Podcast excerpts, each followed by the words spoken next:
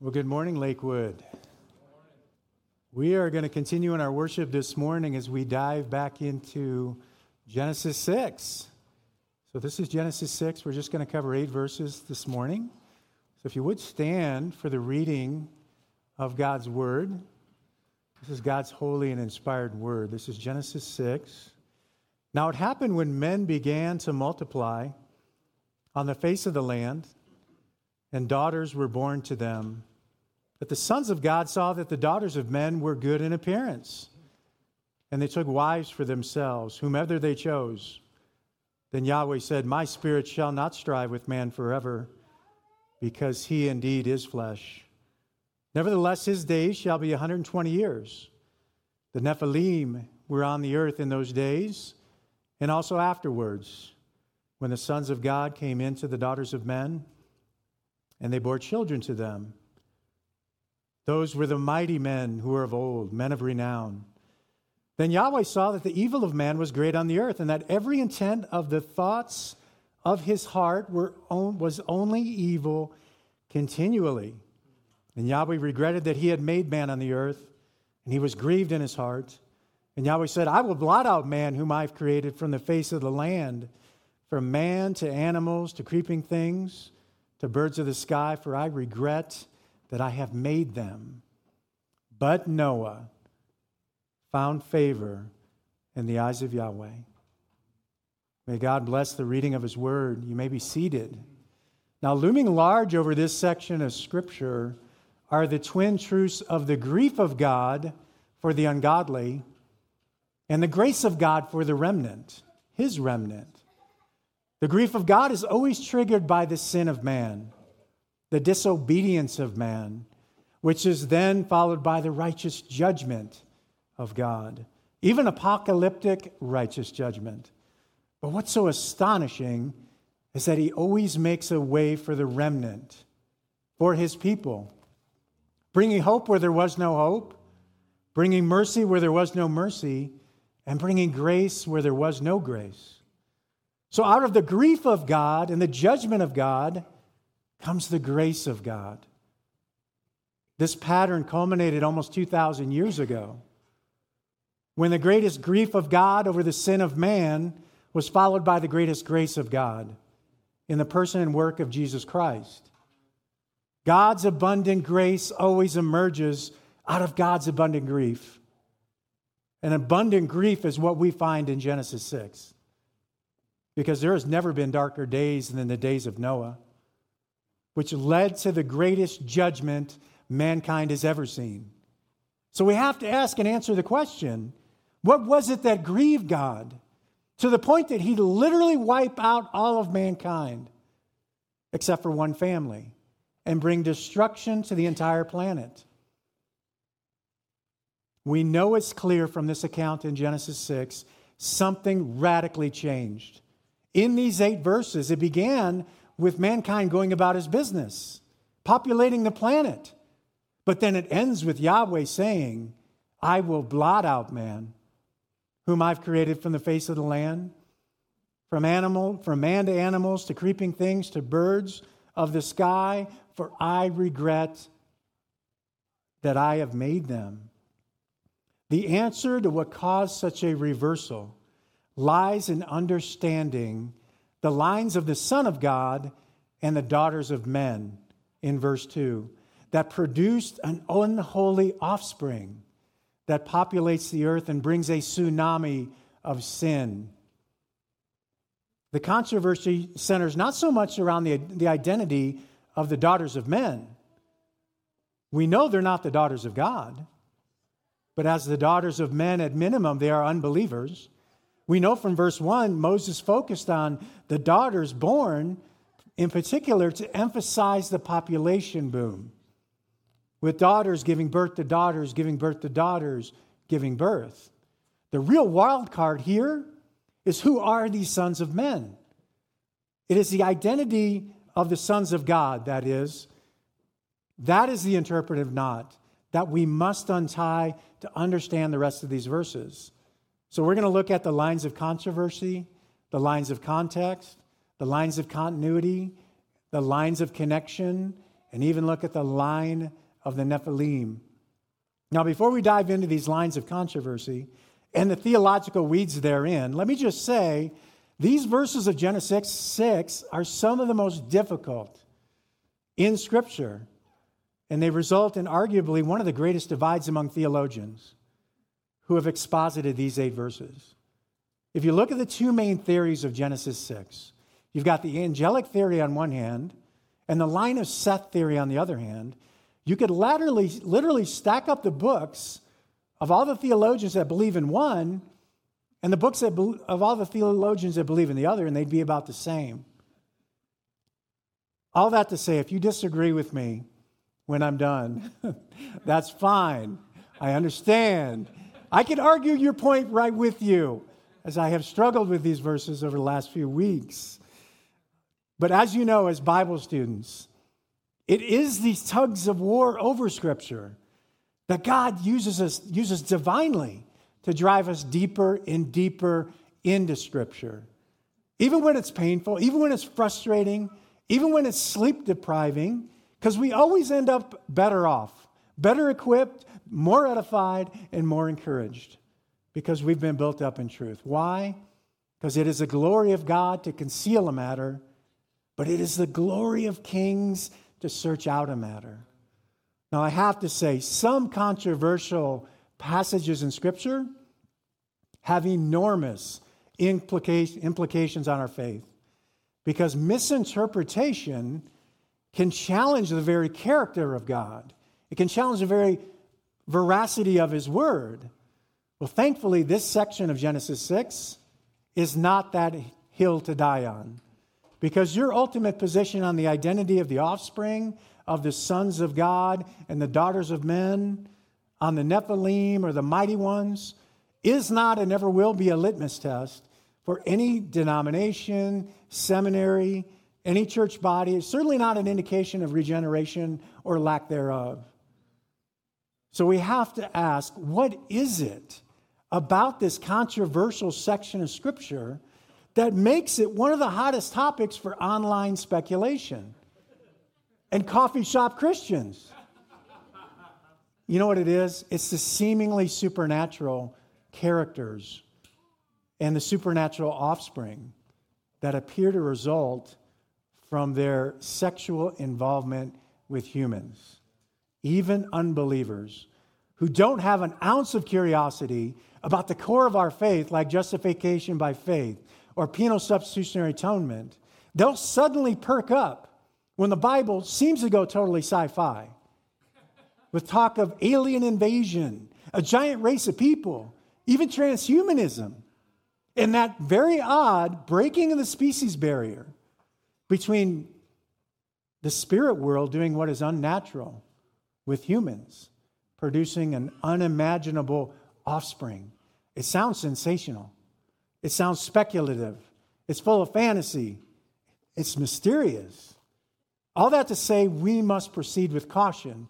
And we do what we always do here and that is based on the context. What is the most literal, plain meaning of the text? As we search out who are these sons of God who took the daughters of men as wives. So let's begin with point one in your outline the lines of controversy. Now, as to the disparities of interpretation of these verses, what I'm not going to do is forensically present four different theories and then ask you to pick one. Michelle and I sat under a preacher that did that for years. Every controversial topic, he would run to this side of the stage and say, These people believe this thing. And then he'd run over here and he'd go, These people believe this thing. And we always left there going, You're the messenger. You're the pre-. You guys know what I'm talking about. Yeah. You're the preacher. You're the man of God. What does the word of God say? Right? I'm not going to do that. We are going to land on one idea here, um, on, on, on one point.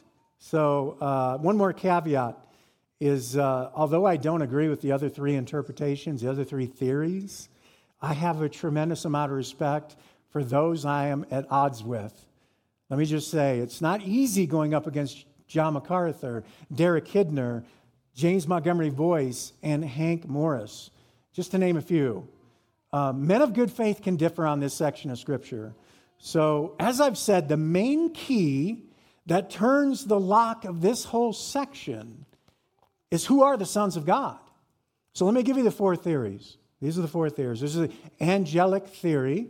So, some say they are fallen angels, demon spirits embodied in human form or in, in their fallen state, and they cohabitate with human women. That's the angelic theory.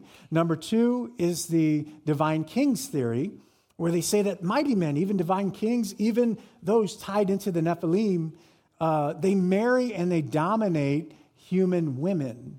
So that's the, the divine kings theory. And then there's the believer unbeliever theory, which means simply that the sons of God are the line of Seth, are uh, the sons of God are the believers, and the daughters of men are unbelievers.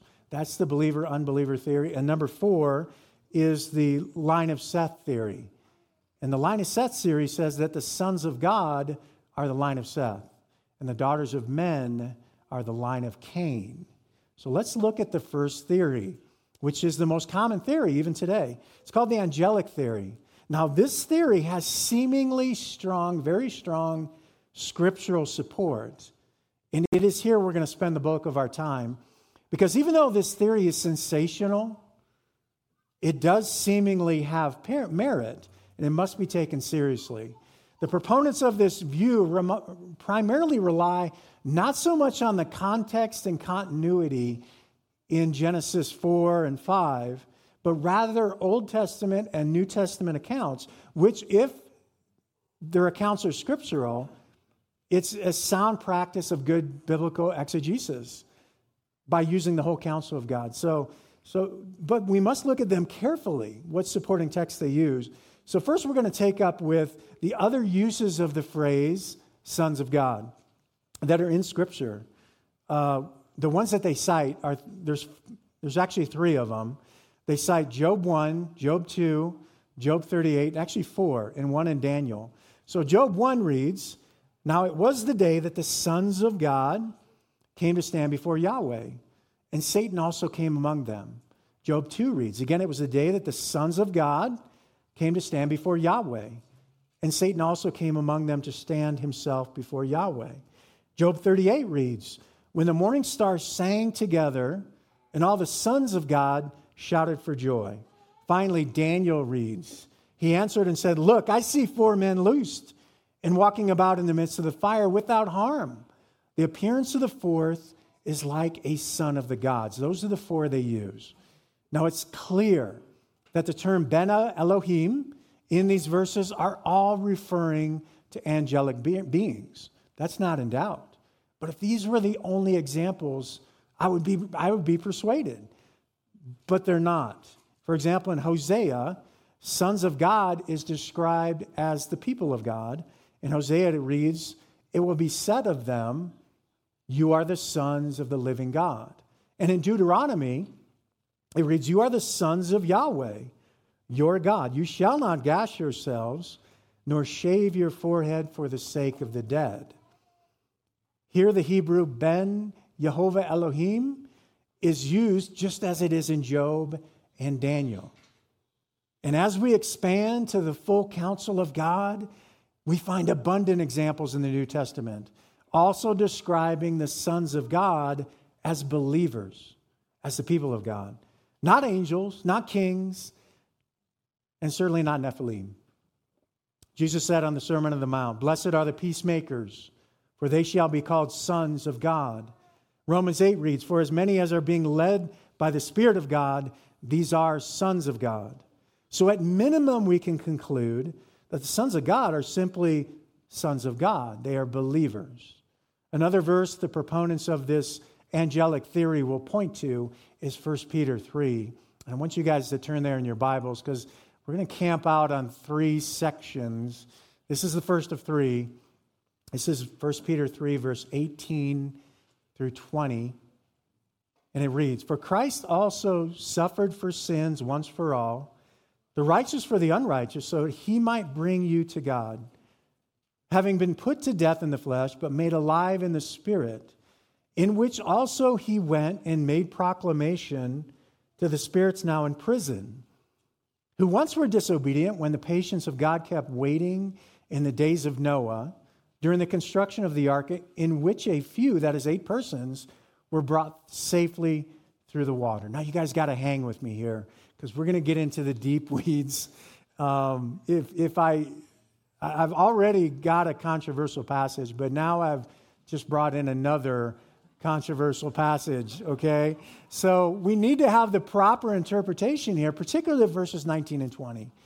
Uh, we have to ask and answer this very important question Where did Jesus go? And who were those who were disobedient in the days of Noah? Those two questions. Where did Jesus go and who were disobedient in the days of Noah? Now, there's five different interpretations here. Let me simplify and just say four of them have Jesus going to hell. One of them does not. But let me just read them to you so you know what I'm talking about. Uh, the first theory Jesus went and died, when he died, went and preached to people in hell, offering them a second chance for salvation. Jesus, after he died, went and preached to people in hell, proclaiming to them he triumphed over them and their condemnation was now complete. Number three, Jesus, after he died, went to hell and proclaimed the release to people who repented just before they died in the flood and led them out of their imprisonment into heaven. Number four, Jesus, after he died and rose, but before he ascended into heaven, went to, went to hell and proclaim triumph over the fallen angels who had sinned by marrying human women before the flood. That's the angelic theory, by the way.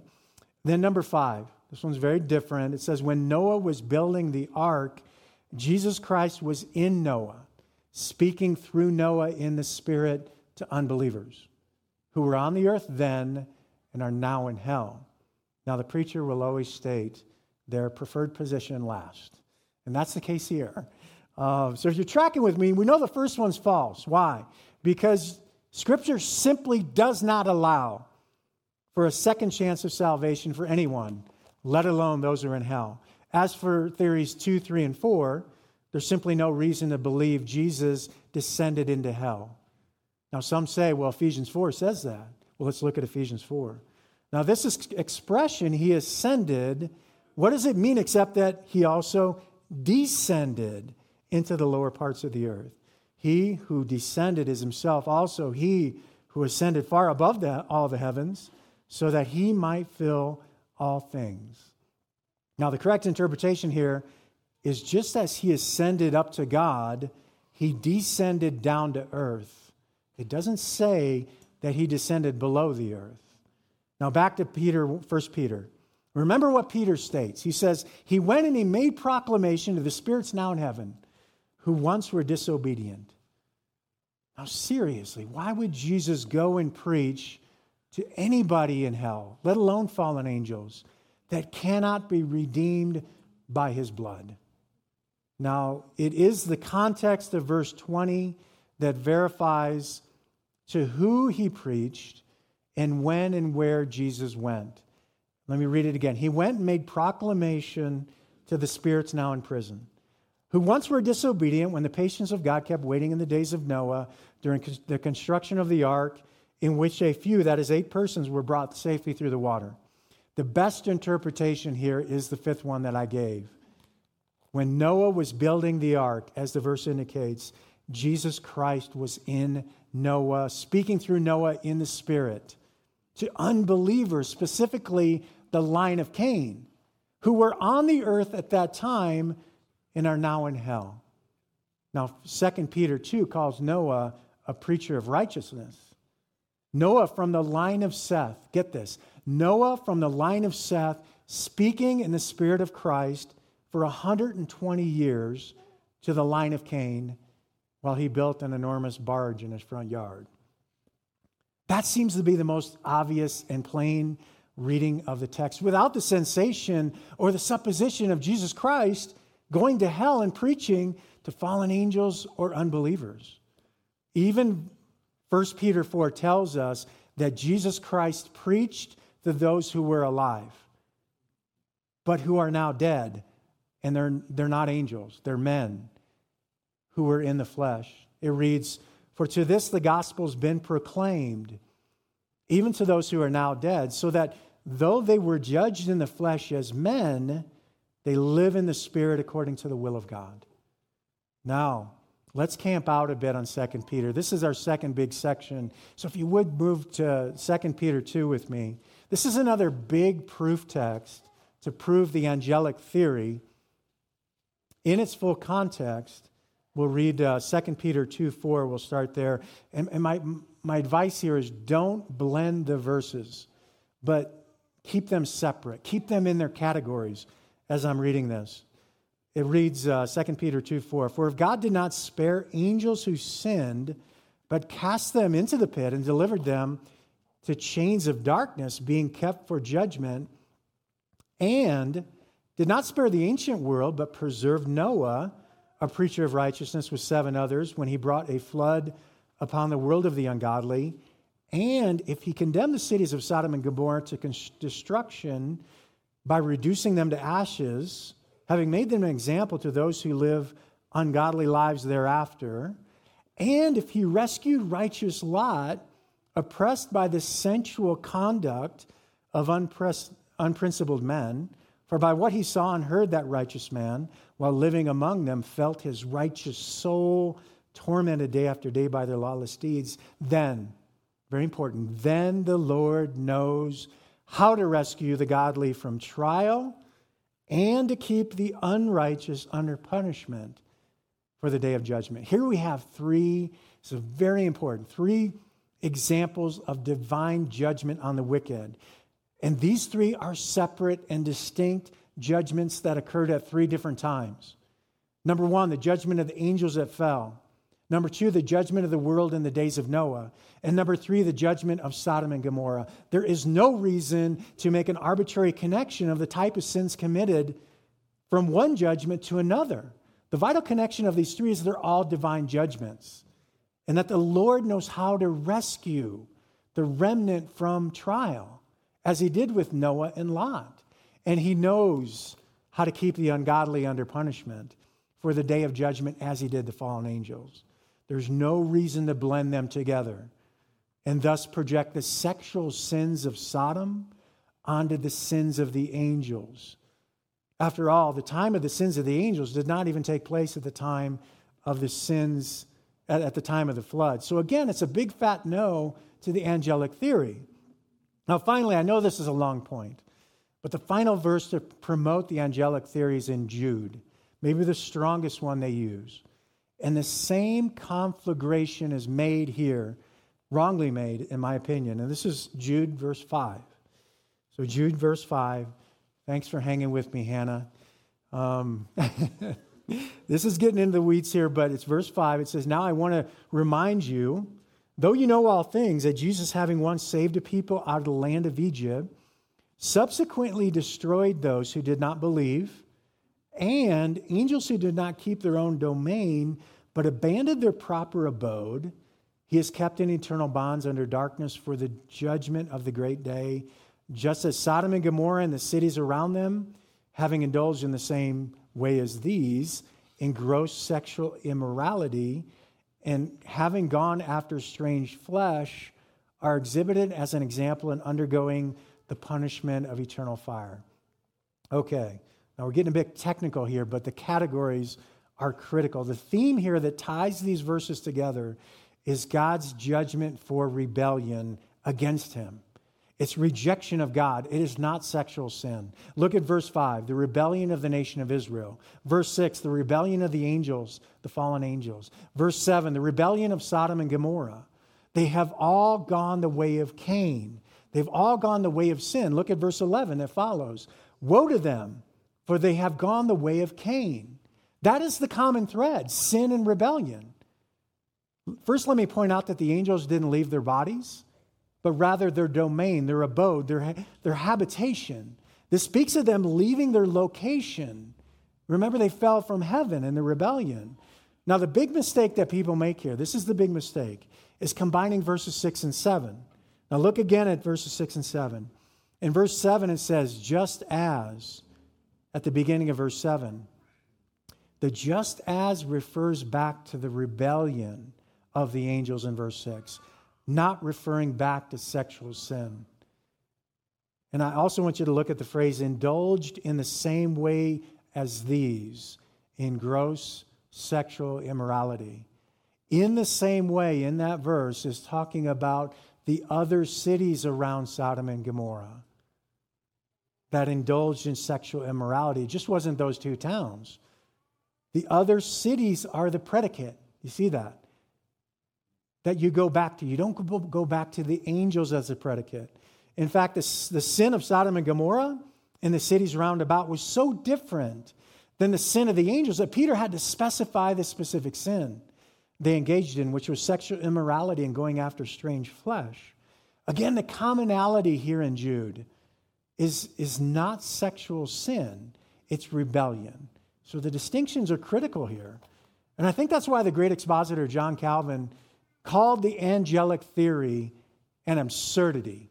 And I have to agree. Finally, as to the argument that the angels in our verses today, in verse 2, as Genesis 6 indicates, took wives for themselves, whomever they chose, the idea that those are angels, we find Jesus Christ making the opposite case in Mark 12. When, when asked about marriage and the resurrection, what did Jesus say?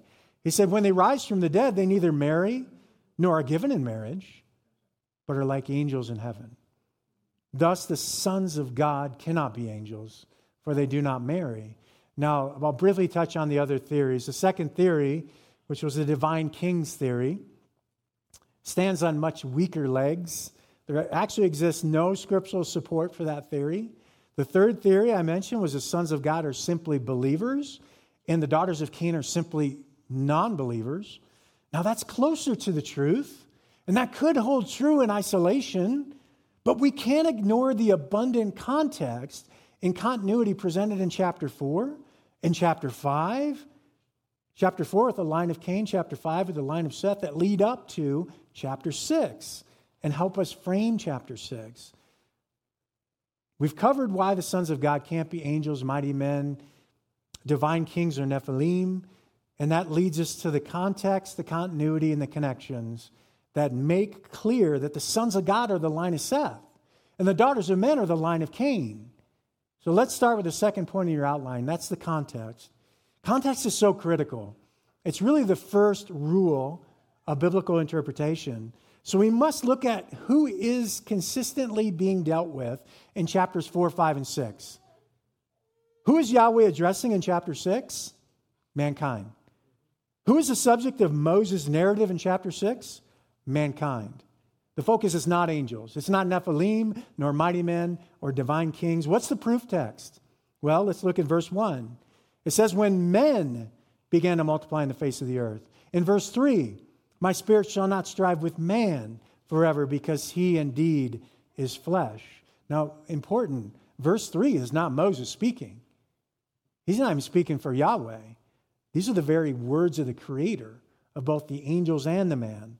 And again, the focus is man, not angels. Now, verse 5 Then Yahweh saw the evil of man was great on the earth, that every intent of the thoughts of his heart was only evil continually. In verse 6, Yahweh regretted that he had made man on the earth, and he was grieved in his heart. Verse 7, and Yahweh said, I will blot out man, whom I have created from the face of the land, from man to animals to creeping things to birds of the sky, for I regret that I've made them. Again, Yahweh is speaking of blotting out man from the face of the earth, not angels. In verse 12, and God saw the earth, and behold, it was corrupt, for all flesh had corrupted their way upon the earth. If, in fact, the sons of God are angels and were responsible for the corruption by taking as wives the daughters of men, wouldn't it make sense that the text would indicate God's disapproval and the regret for making angels? The context, however, indicates that God was dealing with mankind all the way through. Further, the first mention of angels is later in chapter 16 of Genesis. It's consistent with the law of first mention. This is of the, the angel of Yahweh that speaks to Hagar. It reads Then the angel of Yahweh said to her, Return to your mistress and humble yourself under her hands. Knowing the reader's unfamiliarity with this new character, an angel, it makes sense that Moses would further define the angel as of Yahweh. So there's no confusion over, the being, over this first introduction of this angelic being.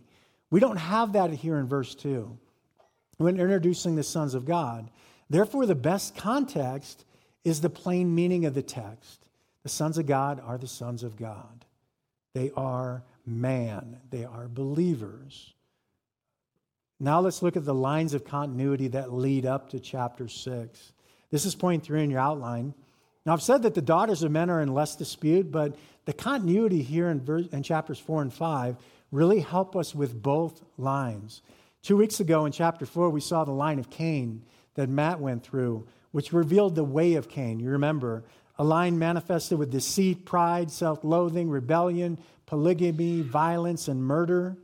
And then last week, Brad told us about the genealogy of the line of Seth from chapter 5, with generations of Adam, Adam leading up to Noah, the father of Shem, Ham, and Japheth. Now remember back to the garden. There was only one perfect line in paradise, right? In perfect communion with God. But then, with the decisive fall of man in Genesis 3, suddenly two lines emerge. Firstborn is Cain, the progenitor of the ungodly line, and who, true to character, kills the secondborn Abel of the godly line. Then Adam knew his wife again, and she gave birth to a son and named him Seth. For she said, God has set for me another seed in place of Abel, for Cain killed him. Here the godly line restarts with Seth, the seed, the good seed. So, leading up to the flood, there's two mutually exclusive, unconnected lines, two very different brothers with two very different missions and two very different destinies. One by the way of righteousness, leading to life, and one by the way of sin, leading to death. One carrying the seed, the Messiah, the other one in opposition to that seed, the Messiah. The godly line of Seth would continue through the flood through Noah and his family. The ungodly line of Cain would be exterminated in judgment. The continu- continuity of these two lines is critical to understand. Please don't miss this. The collision of these two lines is the fallout that we face in chapter 6 verses 1 and 2, which read Now it happened when men began to multiply on the face of the land, and daughters were born to them, that the sons of God saw that the daughters of men were good in appearance, and they took wives for themselves, whomever they choose, chose. In isolation, we could wildly speculate on the identity of the sons of God, couldn't we? With the established continuity, though, how do we suddenly ignore what Moses has gone to such great lengths to establish, and that's the identity in detail of these two lines over the previous two chapters, which were the godly line of Seth and the ungodly line of Cain. Finally, let's look at the lines of connection. Point four in your outline. So, what are these connections? They have to do with the doctrine of separation that runs all through Scripture. What, and what seems to separate these two lines, the godly and, un, and ungodly, is the connection to the earth itself.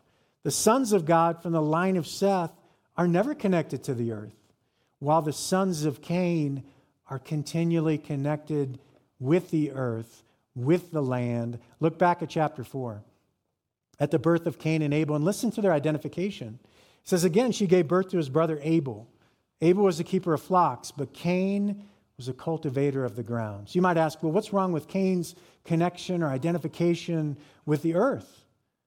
Well, when we take, take it back, the results of the, to the fall, in Genesis 3, we see that cursed is the ground because of you. Further, you remember how it went. Cain brought the fruit from what? From the cursed earth, which God had no regard for. The resultant anger and jealousy of Cain leads him to kill Abel. And look at the Lord's response to Cain. He said, What have you done? The voice of your brother's blood is crying out to me from the ground, and now cursed are you from the ground. The curse of the ground had become the curse of Cain, the curse of the line of Cain. Listen to verse 12, what Cain's curse looked like, his connection to the earth looked like. It says, When you cultivate the ground, it will no longer yield its strength to you. You'll be a vagrant and a wanderer on the earth. What's remarkable is the connection is exclusively for the line of Cain. What the line of Seth finds Almost no mention of earth or the ground in its entire genealogy, at the end of chapter 4 through the whole of chapter 5. The only mention of the ground was in Noah's father's prophecy. Remember Lamech from last week of a future freedom from the curse of the ground.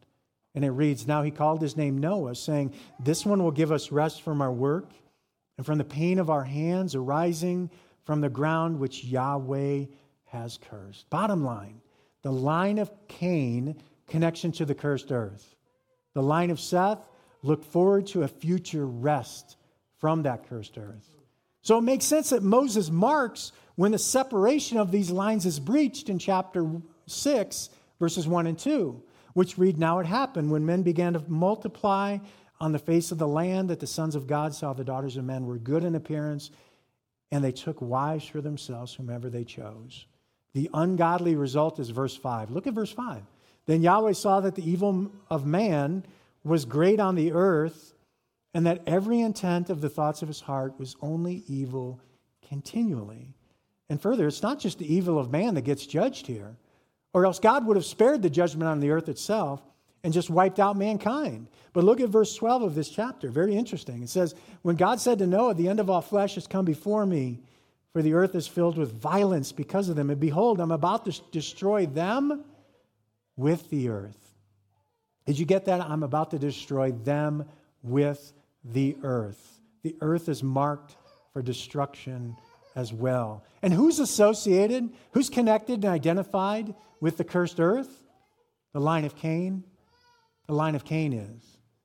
All that to say, this connection to Cain, to the cursed earth, as seen in chapter 4, is a clue to the identity of the ungodly daughters of men from the line of Cain, who were mixing with the godly sons of God from the line of Seth. One line, the ungodly, connected to the cursed earth, marrying and polluting the godly line, not connected to the cursed earth, thus threatening the line that would bring the Messiah. You see that? and creating such an abomination of sin that mankind had to be exterminated and the world as they knew it destroyed. The connection of the ungodly to the earth is prominent also in the book of Revelation. This is chapter 3. Because you kept the word of my perseverance, I also will keep you from the hour of testing, which is about to come upon the whole world, to test those who dwell on the earth. One line, the church, the bride of Christ, is kept from the hour of testing, taken out of the destruction and judgment of the great tribulation, while the other line is identified how? As those who dwell on the earth, who are not separated from or spared from the wrath of God. Does that sound familiar? That's what we're looking at at, Genesis 6. Over and over again, we see a particular connection to the earth of a people destined for destruction. Revelation later reads, And all who dwell on the earth, all who dwell on the earth will worship him. He's talking about the beast here. Everyone whose name has not been written from the foundation of the world in the book of life of the Lamb who has been slain. And again, those who dwell on the earth, you see the identification? Those who dwell on the earth, whose name has not been written in the book of life from the foundation of the world, will wonder when they see the beast that he was and is not and will come. But here's a great New Testament clarification of this Philippians 3. And listen to Paul's emotion, his grief over those connected to earthly things. It reads in Philippians 3 For many walk, of whom I often told you, and now tell you, even crying, as enemies of the cross of Christ, whose end is destruction, whose God is their stomach, and glory is in their shame who set their thoughts on earthly things. Now look at the contrast, the next verse. For our citizenship is in heaven, from which we which also we eagerly wait for a savior, the Lord Jesus Christ. One line, one people, the church connected to things of heaven. We have a heavenly calling. The other line, the line of Cain in the way of Cain, grounded to the earth and earthly things. Now, one more stunning example of this is revealed in the two Enochs from chapters 4 and 5. One Enoch, uh, the first Enoch from the line of Cain, He's identified with a city. Remember that? And how do you get more grounded to the earth and have a city named after you? But it reads Then Cain knew his wife, and she conceived and gave birth to Enoch. And he built a city and called the name of the city Enoch after his son. Now, the other Enoch we heard about last week, this is from the line of Seth. And this Enoch has a heavenly calling. Enoch walked with God, and he was not, for God took him. Enoch of the line of Seth didn't die and get buried in the cursed earth, did he? He was harpazoed. He was snatched away. He was raptured. Brothers and sisters, there's no coincidences in Scripture. So, to wrap up this idea, this commingling seen in chapter 6 of the sons of God and the daughters of men, the ungodly Cain mixing with the godly Seth, is the unholy alliance that Yahweh will not let stand. Yahweh is so grieved, he destroys not only the people, but the earth itself with water. But please don't miss the grace of God manifest in Noah's family in the, of the line of Seth. Floating above the cursed earth, you see the separation? Separate from it, emerging unscathed from the greatest apocalypse the world has ever seen the doctrine of separation reestablished by wiping out the line of Cain. Okay, now we can move to verses 3 and 4. that was just verses 1 and 2. So, verse 3 Then Yahweh said, My spirit shall not strive with man forever, because he indeed is flesh. Nevertheless, his days shall be 120 years. So, Yahweh must be striving with man because he mentions that one day it will stop. And what is this striving? Well, the most plain and obvious re- reading of it refers to the work of the Holy Spirit. As John 16 records, convict the world concerning sin and righteousness and judgment. And why would this striving, this convicting of sin of unbelievers end? It ends because they became ho- so hopelessly corrupt and hardened as to be beyond redemption. Man, in his fleshly desires, has gone wild in the days of Noah. Thus, God told Noah later in chapter 6 the end of all flesh has come before me. And then in chapter 7, he says, And all flesh that moved on the earth breathed its last. The grief of God over the extreme depravity of these days of Noah did bring global calamity, but it was the grace of God breaking through the darkness, marking out righteous Noah, who would preach to the ungodly, bringing the light for another 120 years before the flood of judgment. Just as God's long suffering continues today to wait in our evil day. Now to point five, the line of the Nephilim. This is a star attraction of this section of Scripture. And I'm really going to disappoint you on this one, uh, but let's read it. It says, The Nephilim were on the earth in those days and also afterwards. And when the sons of God came into the daughters of men, and they bore children to them, those were the mighty men who were of old, men of renown. Well, who were they?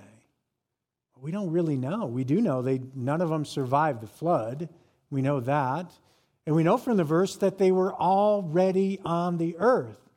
Look at the verse. Before the line of Seth and the line of Cain cohabitated, they were already there. And the verse says also afterward, meaning they were both on the earth at the same time, probably for those 120 years right up to the flood. So we can conclude that Moses didn't want us to conflate those who were of the Nephilim with the offspring that came from the line of Cain and the line of Seth since he went out of his way to say, look, they existed before and during the unholy union of these two lines. So I hate to smash anyone's puzzle box here, but there is no evidence that the offspring of the lines of Seth and the lines of Cain are supernatural beings. And there's no evidence that the Nephilim are supernatural beings. The word Nephilim comes from the Hebrew word nephal, which doesn't mean giants, it means fallen ones. As mighty, and, and uh, it's curious because it's described, if you look at the end of verse 4, they're mighty men who were of old, men of renown. And I think that helps us interpret the translation of fallen ones, which I agree, as many commentators believe that it should be, instead of fallen ones, those that fall on others, as in attackers of others, which, which fits why they were called mighty and renowned. Because we have to think about the fallen world in which they existed, that they were famous in. It was a corrupt, violent, debauched, fallen world. What kind of men would be called mighty and renowned in that kind of world? The most evil and violent leaders is Adolf Hitler renowned? Is Joseph Stalin renowned? Mao Zedong renowned? Yes, they are powerful, influential tyrants, famous for slaughter. So it makes sense. Why else would a wicked world revere them as heroes? Because they were the strongest, most wicked, and most depraved, and the most feared. Now, as to the legend of their size, were they as the sons of Anak? Or Goliath and the brothers of Gath? that showed up after the flood who were giants? Well, the text doesn't say that here in Genesis. I suppose that's possible, it might be even likely. But the ancient lore of the size, their great size of the Nephilim in Genesis, perhaps came more from the influence in the account of, of the book of Numbers. You remember when the 12 spies spied out Canaan and they observed abnormally large people? It reads, there also, we saw the Nephilim, the sons of Anak are part of the Nephilim. We became like grasshoppers in our own sight, and so we were in their sight. Remember that this is their personal account of what they think they saw in Canaan. And their impression is interesting. They saw themselves as grasshoppers in the eyes of the Anakites. It seems in their fear they felt insignificant to the more populous and maybe even larger Anakites. And in their terror, they simply described them as Nephilim, which became sort of a catchword to describe giant people. The bottom line there's a good case to be made for tamping down the exaggerated interpretation of who were the Nephilim. But what should never be tamped down or tempered is the ugly sin of man in Genesis that grieved God it grieved God to the point of the annihilation of the human race. Look at verse 5. Then Yahweh saw that the evil of man was great on the earth, that every intent of the thoughts of his heart was only evil continually. And Yahweh regretted that he had made man on the earth, and he was grieved in his heart. And Yahweh said, I will blot out man whom I have created from the face of the land, from, the man, from man to animals to creeping things, and to birds of the sky, for I regret that I have made them. It was the wretched sin of man who was only evil continually that so deeply grieved Yahweh. But please don't miss the amazing grace of God shining through the darkness and the death and the devastation that was to come. Look at verse 8. But Noah found favor in the eyes of Yahweh. God's abundant grace always emerges out of God's abundant grief. God is grieved at the state of man today as evil builds, just as he was of the state of man in the days of Noah. It was his grief that brought his wrath. Jonathan Edwards described the building up of God's wrath like a dam ready to let loose as it ravaged the earth in the days of Noah and as it's building up today, right now. This building up of God's wrath. This is what Edwards wrote. The wrath of God is like great waters that are dammed for the present. They increase more and more and rise higher and higher till an outlet is given. And the longer the stream is stopped, the more rapid and mighty is its course when once it is let loose. It is only held back because of the common grace of God today. All men and women benefit from this common grace. But the grace of God that saved Noah was a grace of another kind, an amazing, effectual grace that God has only for his own. Not the common grace of sunset, surf, and seafood, but the effectual grace of eternal life, eternal salvation for his remnant. For God always has his remnant that are on the narrow road, that he has set his love upon, giving grace upon grace, mercy upon mercy. for his people that deserve none of the grace and they deserve none of the mercy. But he decides to have mercy on whom he'll have mercy, and he decides to have compassion on whom he'll have compassion, but he also decides to harden on whom he will harden, and that's those that are on the wide road. It is by grace alone that we are not also marching down that wide road. It is by grace alone that we enter through the door, Jesus Christ. Just as it was grace alone that Noah and his family entered through that door. As verse 8 states, but Noah found grace in the eyes of the Lord. The question for you this morning is have you found that grace? See, ultimately, the great mystery isn't who are the sons of God, it's not who is the Nephilim. The ultimate mystery is why has He shown you and I grace and mercy? Saving us not from a coming flood, but from the coming fires of judgment, from His wrath. For we all grieved Him, and none is righteous. We have all sinned and fallen short. We were all in the way of Cain, weren't we? As unbelievers, just as sinful just as rebellious. So, why do we get grace and mercy while others march on the wide road to destruction? It's a great question, isn't it? Because of his good pleasure. Because of his good pleasure. Because of his good pleasure, he pulls out a remnant and draws them to his son. Brothers and sisters, that alone should drive us to our knees in gratitude. And if this truth has dawned on you for the first time this morning, that God has sovereignly made a way for sinners that leads to life, not wrath, just as He made a way for Noah, then enter through the one door, just as Noah entered through that one door. Jesus said, I am the door. If anyone enters through me, he will be saved and will go in and out and find pasture. This is the Son of God. This is Jesus Christ who died and was buried and resurrected three days later, calling you, saying, I'm the door, enter through me and be saved. And if for the first time this is penetrated, and you're really, really hearing this this morning, and it mourns you that you grieved God, understand that it is by His grace that He has given you this heart wound. It is by His mercy that He has cut you to the quick. He means to wound you so he can save you. It is by his love that he calls you now, enter through me and be saved. So repent now and turn to him with everything you got, while you also turn away from him every sinful thing you were, and put all your faith and trust in him. Let's pray as Noel, Noel and the team comes up. Heavenly Father, we are in a world of the way of Cain.